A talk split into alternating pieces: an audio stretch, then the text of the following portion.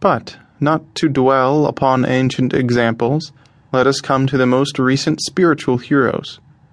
Let us take the noble examples furnished in our own generation. Through envy and jealousy, the greatest and most righteous pillars of the Church have been persecuted and put to death. Let us set before our eyes the illustrious apostles. Peter, through unrighteous envy, endured not one or two, but numerous labors, and when he had at length suffered martyrdom, departed to the place of glory due to him. Owing to envy, Paul also obtained the reward of patient endurance.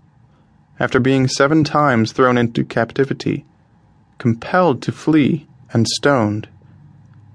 After preaching both in the East and West, he gained the illustrious reputation due to his faith, having taught righteousness to the whole world, and come to the extreme limit of the West, and suffered martyrdom under the prefects. Thus was he removed from the world, and went into the holy place, having proved himself a striking example of patience.